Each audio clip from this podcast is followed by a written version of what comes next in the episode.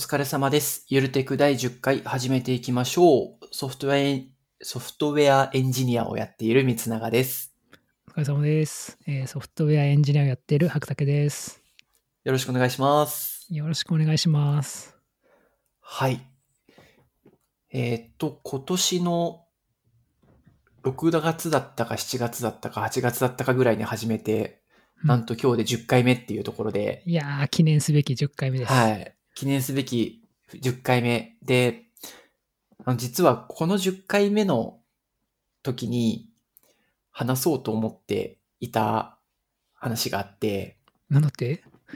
あの、最近出たのかな？あの、アジャイルメトリックスっていう書籍ほいほい。が最近出て発売されて、まあそのチームを観測するのにどういうメトリックスを取っていくと、どういうものが読み取れるかみたいな書籍があって読んで、今日絶対その話しようって思って、楽しみ。昨日ぐらいまで意気込んでたんですけど、あれ？昨日の夕方になって、あ、なんか、今のテンションのまま行くと、アジャイルメトリックスの話多分できないなって。これそんな、その、なんか意気込みが必要なやつなんですか？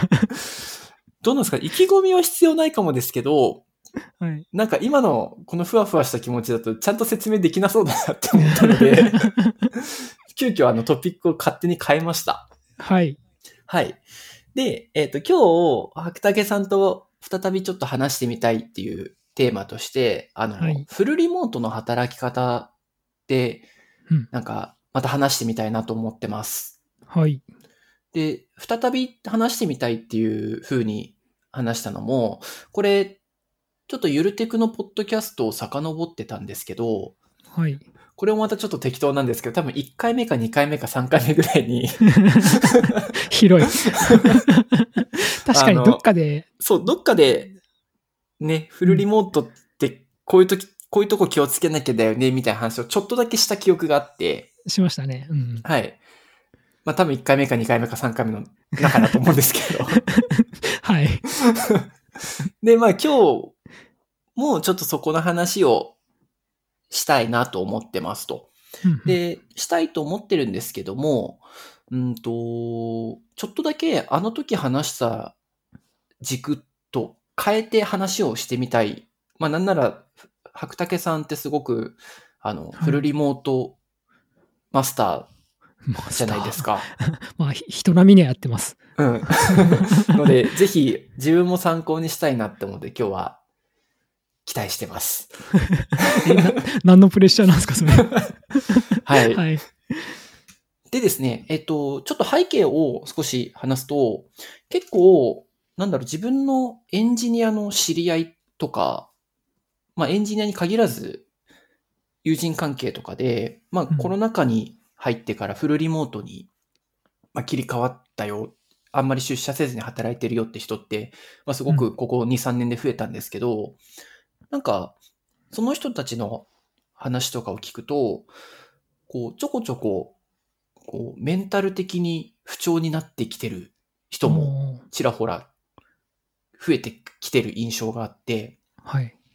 で、この間、二人でそのフルリモートの時ってこうだよねって話したのって、割とその、リモートの中で業務をする時ってこういうこと気をつけなきゃいけないよねとかを中心に話してたんですけど、じゃあ、フルリモートになったことによって、自分たちの生活リズムってどういうふうに変化させて、適応していった方が良さそうかなみたいな話ってうん。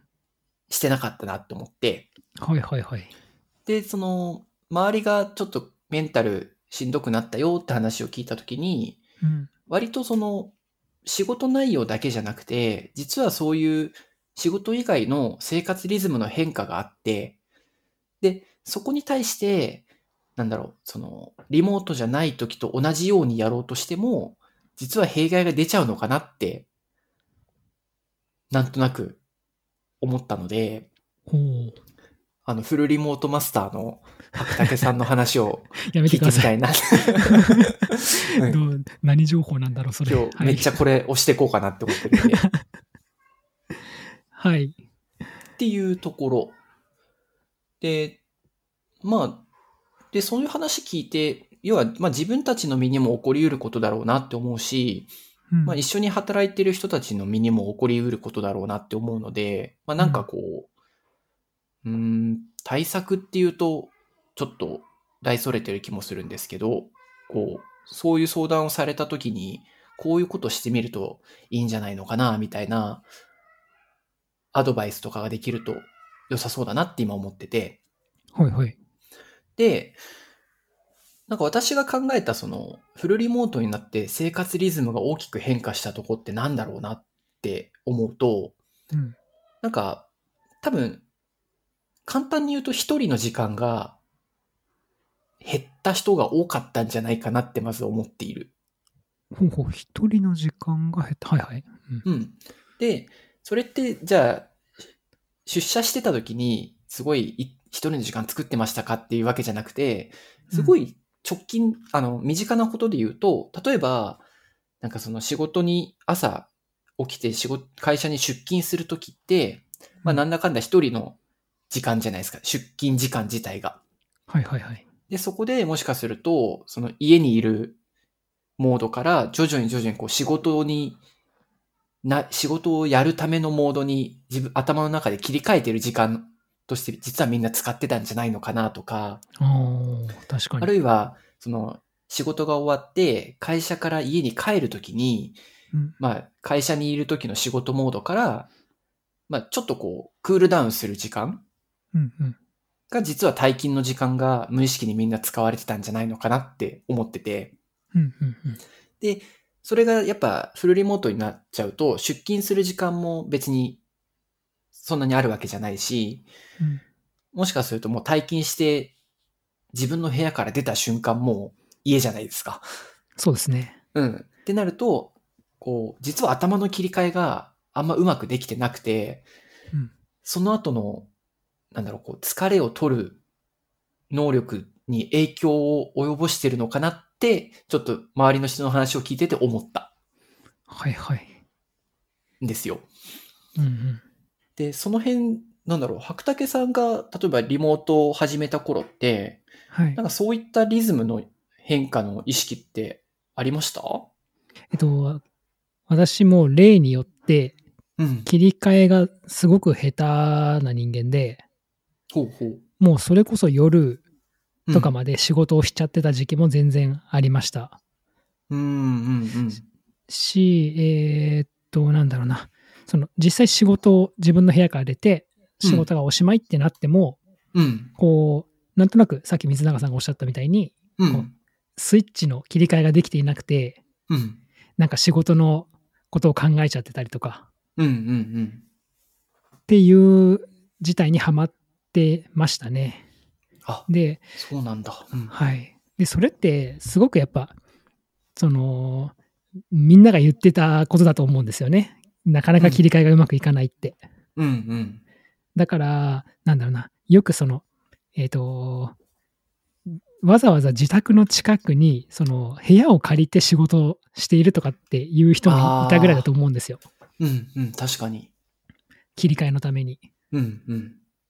ていうぐらい、やっぱ切り替えって難しいんだろうなと思ってて、うん。あと自分の部屋がない人もいますよね。あ、そうですよね。う。うんん。で、なんか、そのリビングとかで仕事しちゃうみたいな人もいたみたいなんで、うん。よりスイッチングっていうのは課題になってた気がするんですけど、うん。えっ、と、自分がそこで切り替えをうまくやろうとしたのは、どうしたかな今でもそんなに切り替えがうまくできないこともあるんですけど、はいはい。えっ、と、時間で区切ることが増えてきましたかね。あ、いや、あれですね。多分自分がしっかり切り替えできているポイントは、うん。あのーえっ、と、自分の仕事のリズムがですね、はい。だいたい朝8時半から夕方17時半なんですよ。ほうほうほう。で、17時半になったら子供の迎えに行くんですね、保育園に。ああ、はいお。そらくそれがスイッチになっている気がしますね。なるほど。それは、確かに家から外にも出て少し。環境も変わって、うんうん。ああ、なるほどですね。確かに。という感じがしますね。そっか、外に出るっていうのはやっぱ大きいんですね。みなるほどですね。確かに確かに。ああ、そう言われてみると、なんか私も、その、まあ、メンタル不調とまでは言わないけど、うん。なんか、なんとなく自律神経み乱れてる気がするな、みたいになってた時に、うん。仕事が終わってうん、15分ぐらい散歩するようにしたら。やっぱなんか、すっきりするようにはなりましたね。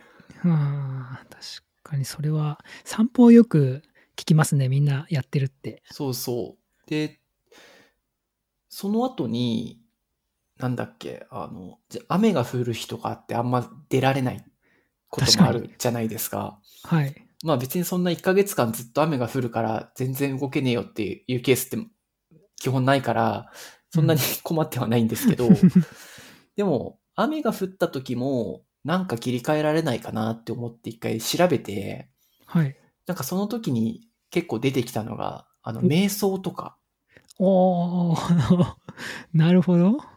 出てきてました。はいはい。え、やったんですか、瞑想？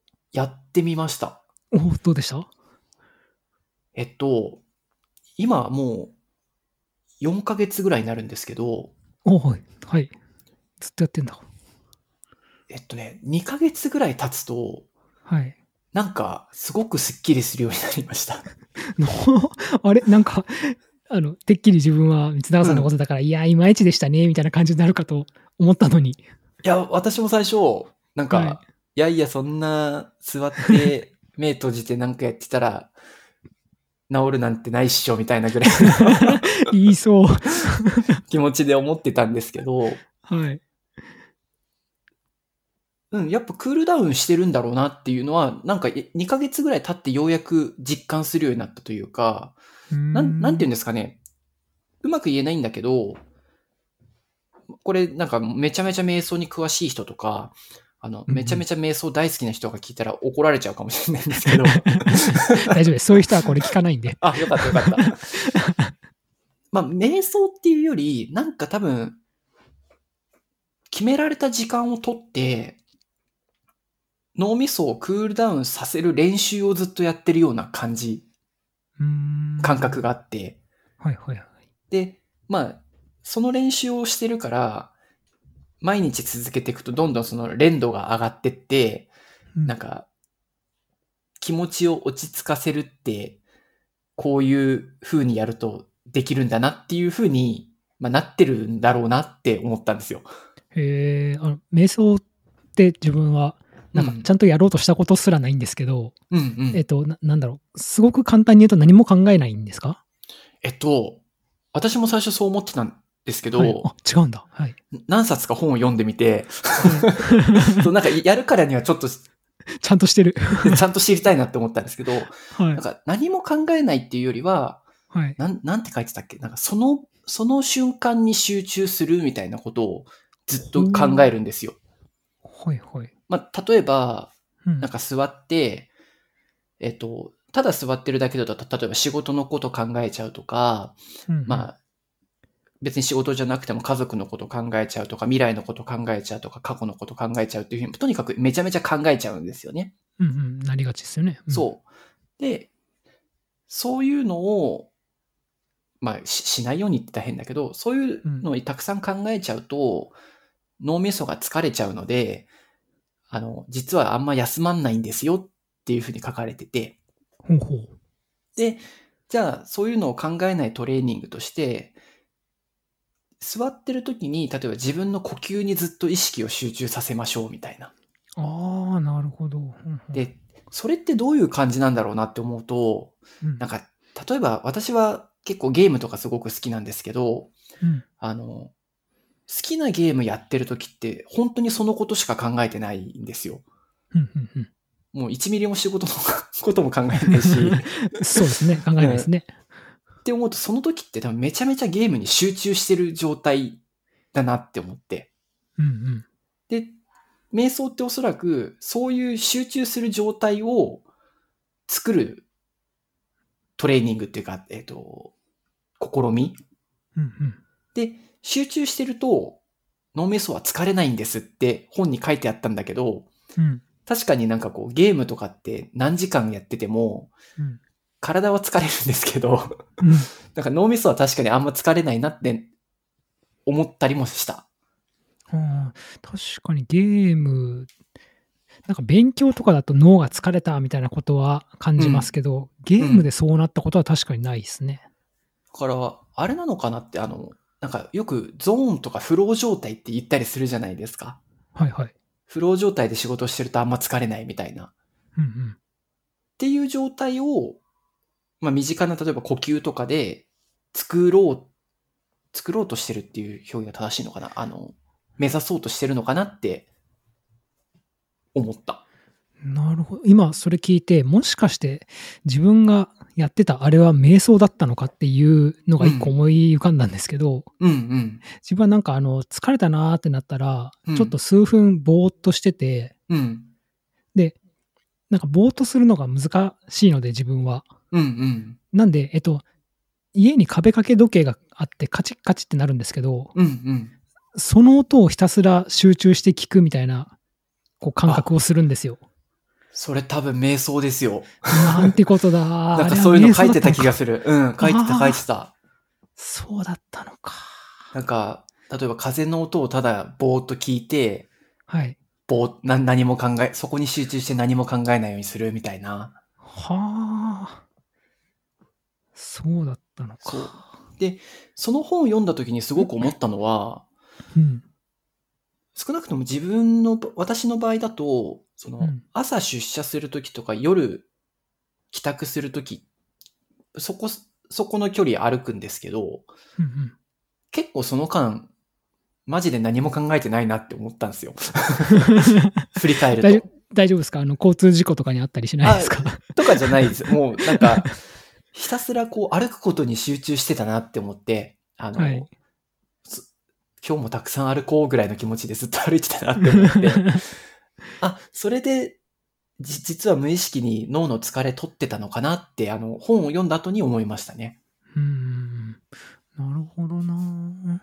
ちなみにそういえば、なんかはい話変わっちゃって気になるんですけど、うん。やっぱあれですか？あの、マネージャー業というか、うんうん。をやるようになってから、その、つ疲れの度合いというかは増えましたか？えっと、ストレスの度合いで言うと増えましたね、間違いなく。うんぐ愚問でしたね。増えたんですけど、はい。まあ、別にそれで増えたから瞑想をやってみようでもなかったかなとも思ってて、ふんまあ、ただ、なんかやっといてよかったかもなとも今思ってます。結果論として。うーんその、もしかすると、じゃあ自分がそういうことを、まあ、夜散歩してみたりとか、そういう切り替えを意識せずに、ずっとリモートで仕事をしてた場合に、じゃあ、仕事で抱えたストレスをそのまま部屋から出てもなかなか切り替えられずに行って、で、それが結果、じゃあ睡眠の質が低下することにつながって、で、それが結果その次の日の仕事のパフォーマンス低下につながるんじゃないかって 思ったりもする感じです。あるある、あるあるだ。そうですよね。そううん。だから、結構その、まあ、クールダウン、切り替えに使うっていう意味で、何かしら、まあ何でもいいと思うんですけど、うん。何かに集中する時間を作るって、大事なんだろうなって思いましたね。その、筋トレとかも多分そうじゃないですか。な、ちゃっかり。間違いない。うん。だから、あ、すごい集中してる時って、なんか、なんとなくいいんだなって、あの、漠然と。まあ、何かを考えちゃな、なんか仕事とかのことを考えちゃう時は、やっぱり他のことをうん。考えるっていうのが、まあ、その、単純に対策になるんでしょうね。じゃあ。そうそうそうそうーん。じゃあ、その、なんだろう、その切り替えができなくて、う。うんなんかメンタルが不調なんだよみたいな人には、やっぱり、そういうな瞑想とか散歩とか、そういうのをおすすめするって感じです、そうですよね。そうですね。あとは、まあ趣味があるなら、その時間作った方がいいよねとかっていう、まあ、ちょっと月並みなアドバイスになっちゃうかもしれないですけど、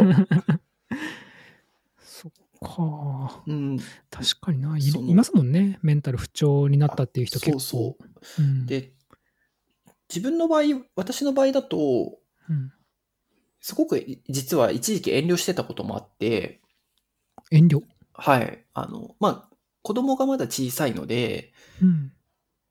仕事が終わったらもうすぐこう、なるべく子供に構ってあげたいってずっと思ってて、なんですぐパッて行って、うんお帰りみたいな感じになるんですけど、はい。でもきっと1日24時間の中で少しでもいいから一人の時間を作った方がいいんだろうなって 思いました。あの、ぼーっとす自分のために使える一人の時間っうんうん。ていう感じかな。そうっすね。それが取れない人とかもやっぱいたりするんですかね。家にずっと誰かいるとか。ああ、そしたら、でもさっき白竹さんが言ってたような、あれですよね、時計のカチカチ1分ぐらいぼーっと見とくだけでもなんか効果ありそうな感じしますよね。そうですね。うん。まあ、ひ人がいてもずっとなんか喋ってるわけではないですしね。そうそうそう。うん。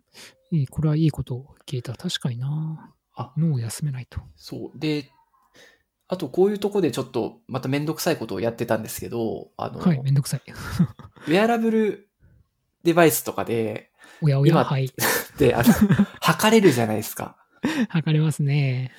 で、これ、もうで、被験者一人だから、あの、学術的に効果があるものでも何でもないんですけど、はい。測ってみたんですよ、試しに。4ヶ月ぐらい。測ったんですか？えっとね、睡眠の質と、はい、あと大体今ってストレス指数みたいなのも測れるから、その2つを4ヶ月間トレースしてみたんですよ。はいはい。そ さすれば？したら、はい。す睡眠の質はちょっとまちまちなんですけど、うん。なんかストレス指数の平均値が、私の場合は、1ヶ月単位に大体平均出してるんですけど、うん。仕事終わった時の値が大体30%ぐらい減りましたね。え、すごっ。まあ、どんだけ大変だったんだっていう話もあるかもしれないんですけど、めちゃめちゃ下がってるじゃないですか。だから多分何かしら自分の時間作ってフルリモートの中で働い、あ、フルリモートで働くんだったら、うん1日1回でも自分の時間作って何かこう、特に仕事終わりとかがいいのかなと思うんですけど、うん。やった方がみんないいんじゃないかなって思います。そうっすね。うん。そうなんだよな。なんか、自分もそんなに、んなんだろう、メンタルに来るとかってことないんですけど、うん。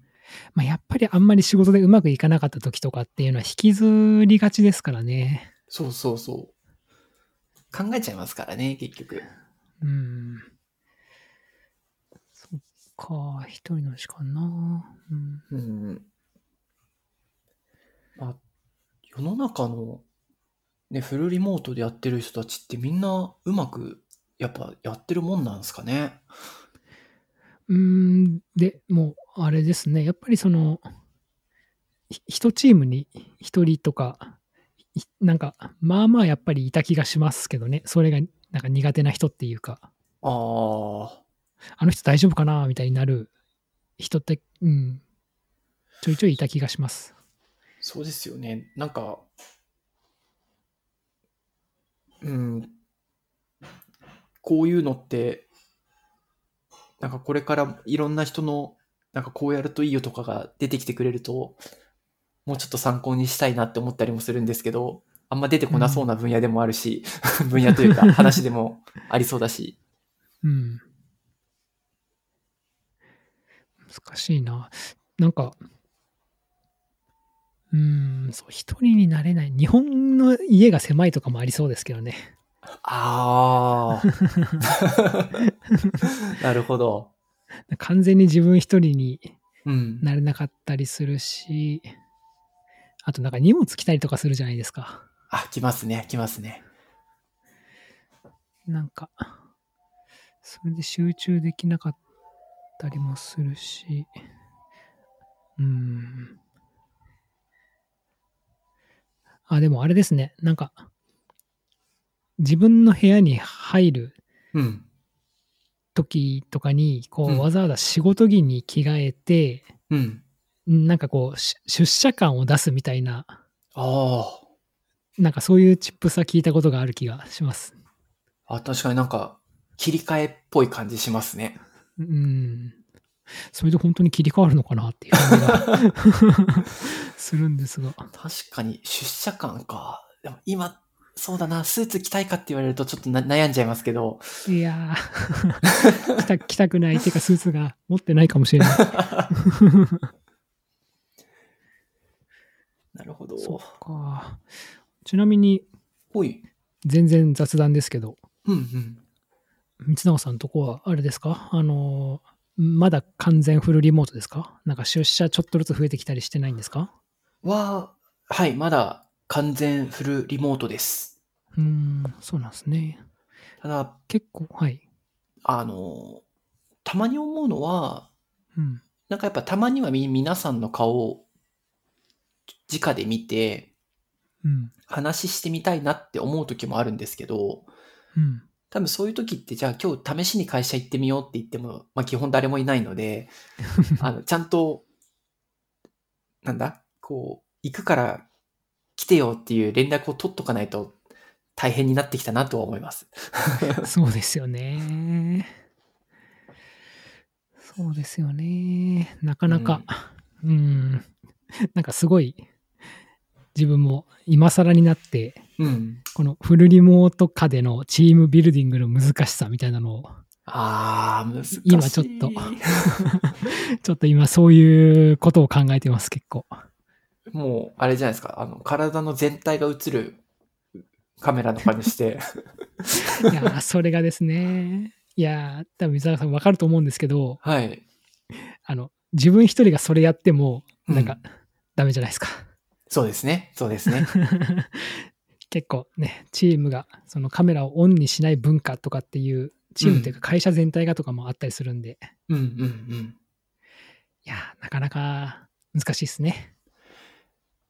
なんか、私もあんまり実はカメラをオンにしなかったりもするんですけど、うん。最近ちょっとずつオンにするようになってて、はいはい。で、なん、なんて言うんだろうな。いなんかオンにし続けてると、意外とオンにしてくれる人が出てくるなとも実感してて、なんかそこからまず始めてもいいかなって思いました。なで結構みんなあれなんですね、じゃあ。その、えっ、と、どっちでもいいうん。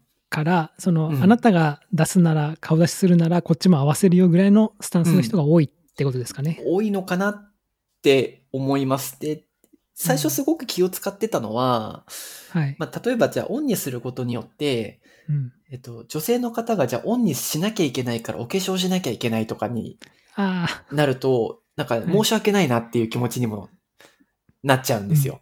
そのちょっと圧みたいになっちゃう。そうそうそうそう。ってことですよね。はい。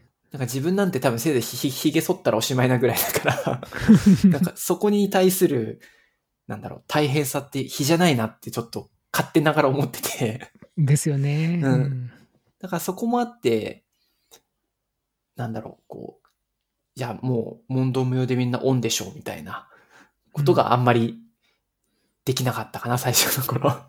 そうですね。うん。確かにな。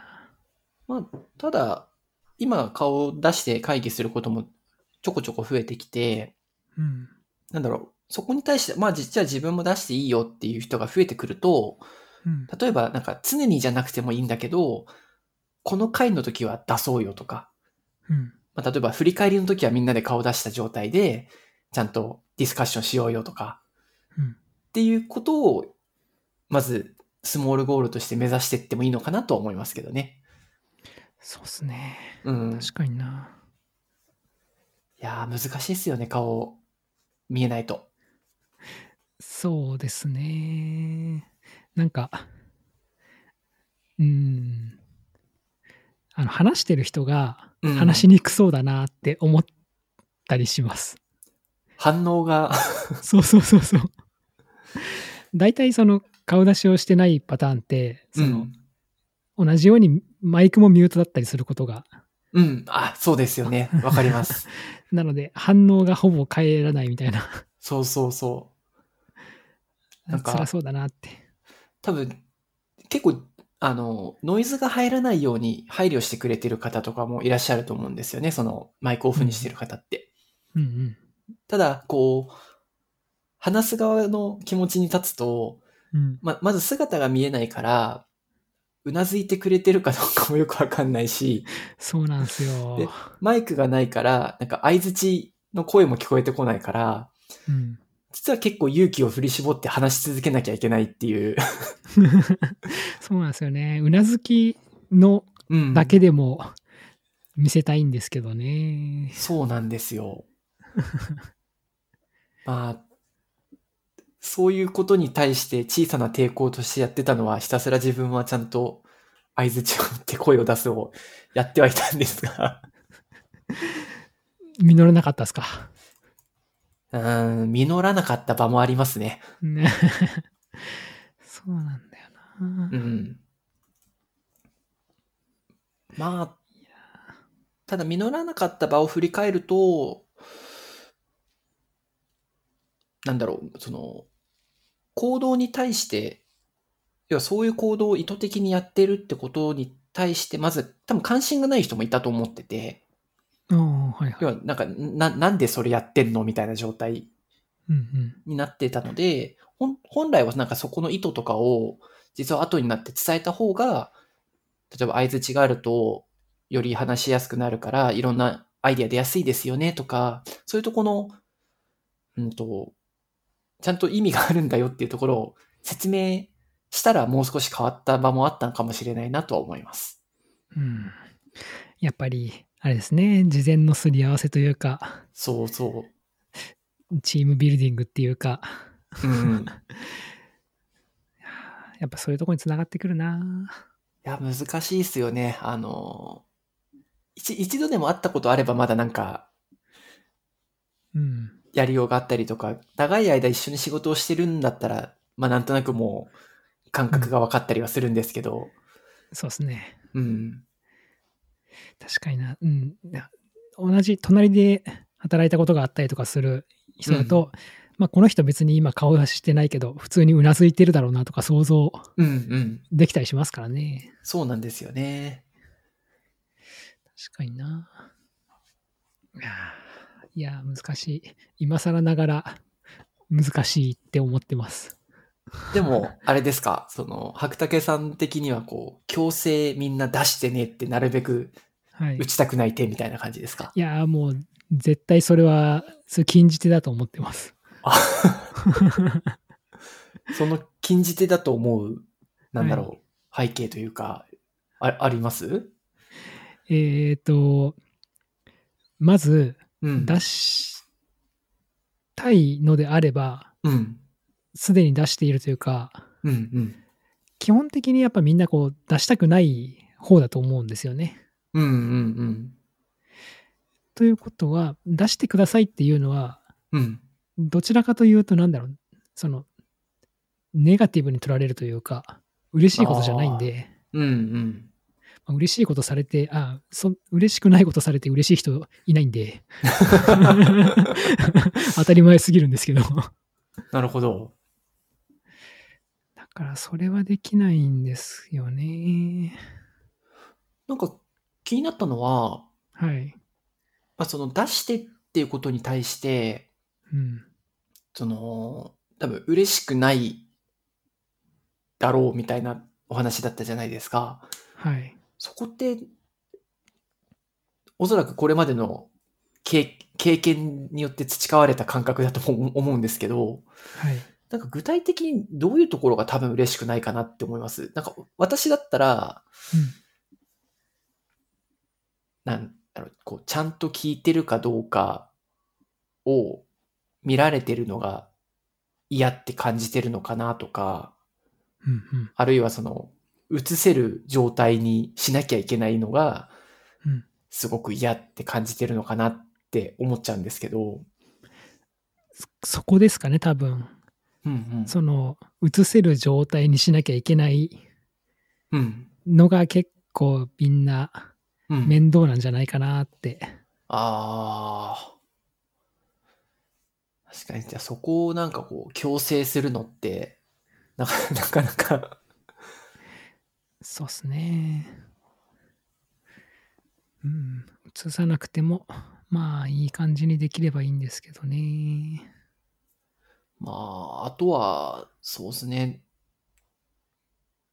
さっきはなんか振り返りだけでもって言ったけど、なんか、この日だけでもぐらいにしてみるかですよね。うん。その、一週間に一回ぐらいうん。映せるようにし しときましょうみたいな。なんか、うん。その前にまずあれですね、そのみんなで話すみたいなのが、うんまず一番最初にある必要がある気がしてますよね。そのみんな出したくないっていうのも、もしかしたら自分が思ってるだけかもしれませんしね。まあ、そう、それはありますよね。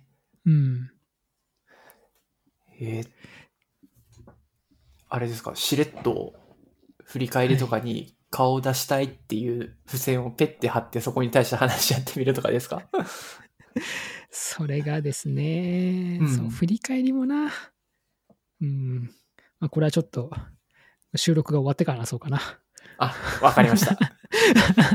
じゃあ、今日は、えーっと、第10回でアジャイルメトリックスの話をしようと思ってたんですけど、はい。すごくふわっと フルリモートな働き方についての、なん、なん、なんでしょうね。スピリチュアルでもないんですけど、そっか、瞑想の話だった、最初は。まあ、ただの二人のエンジニアが、じゃあ自分たちはこうしてますって話した回でした。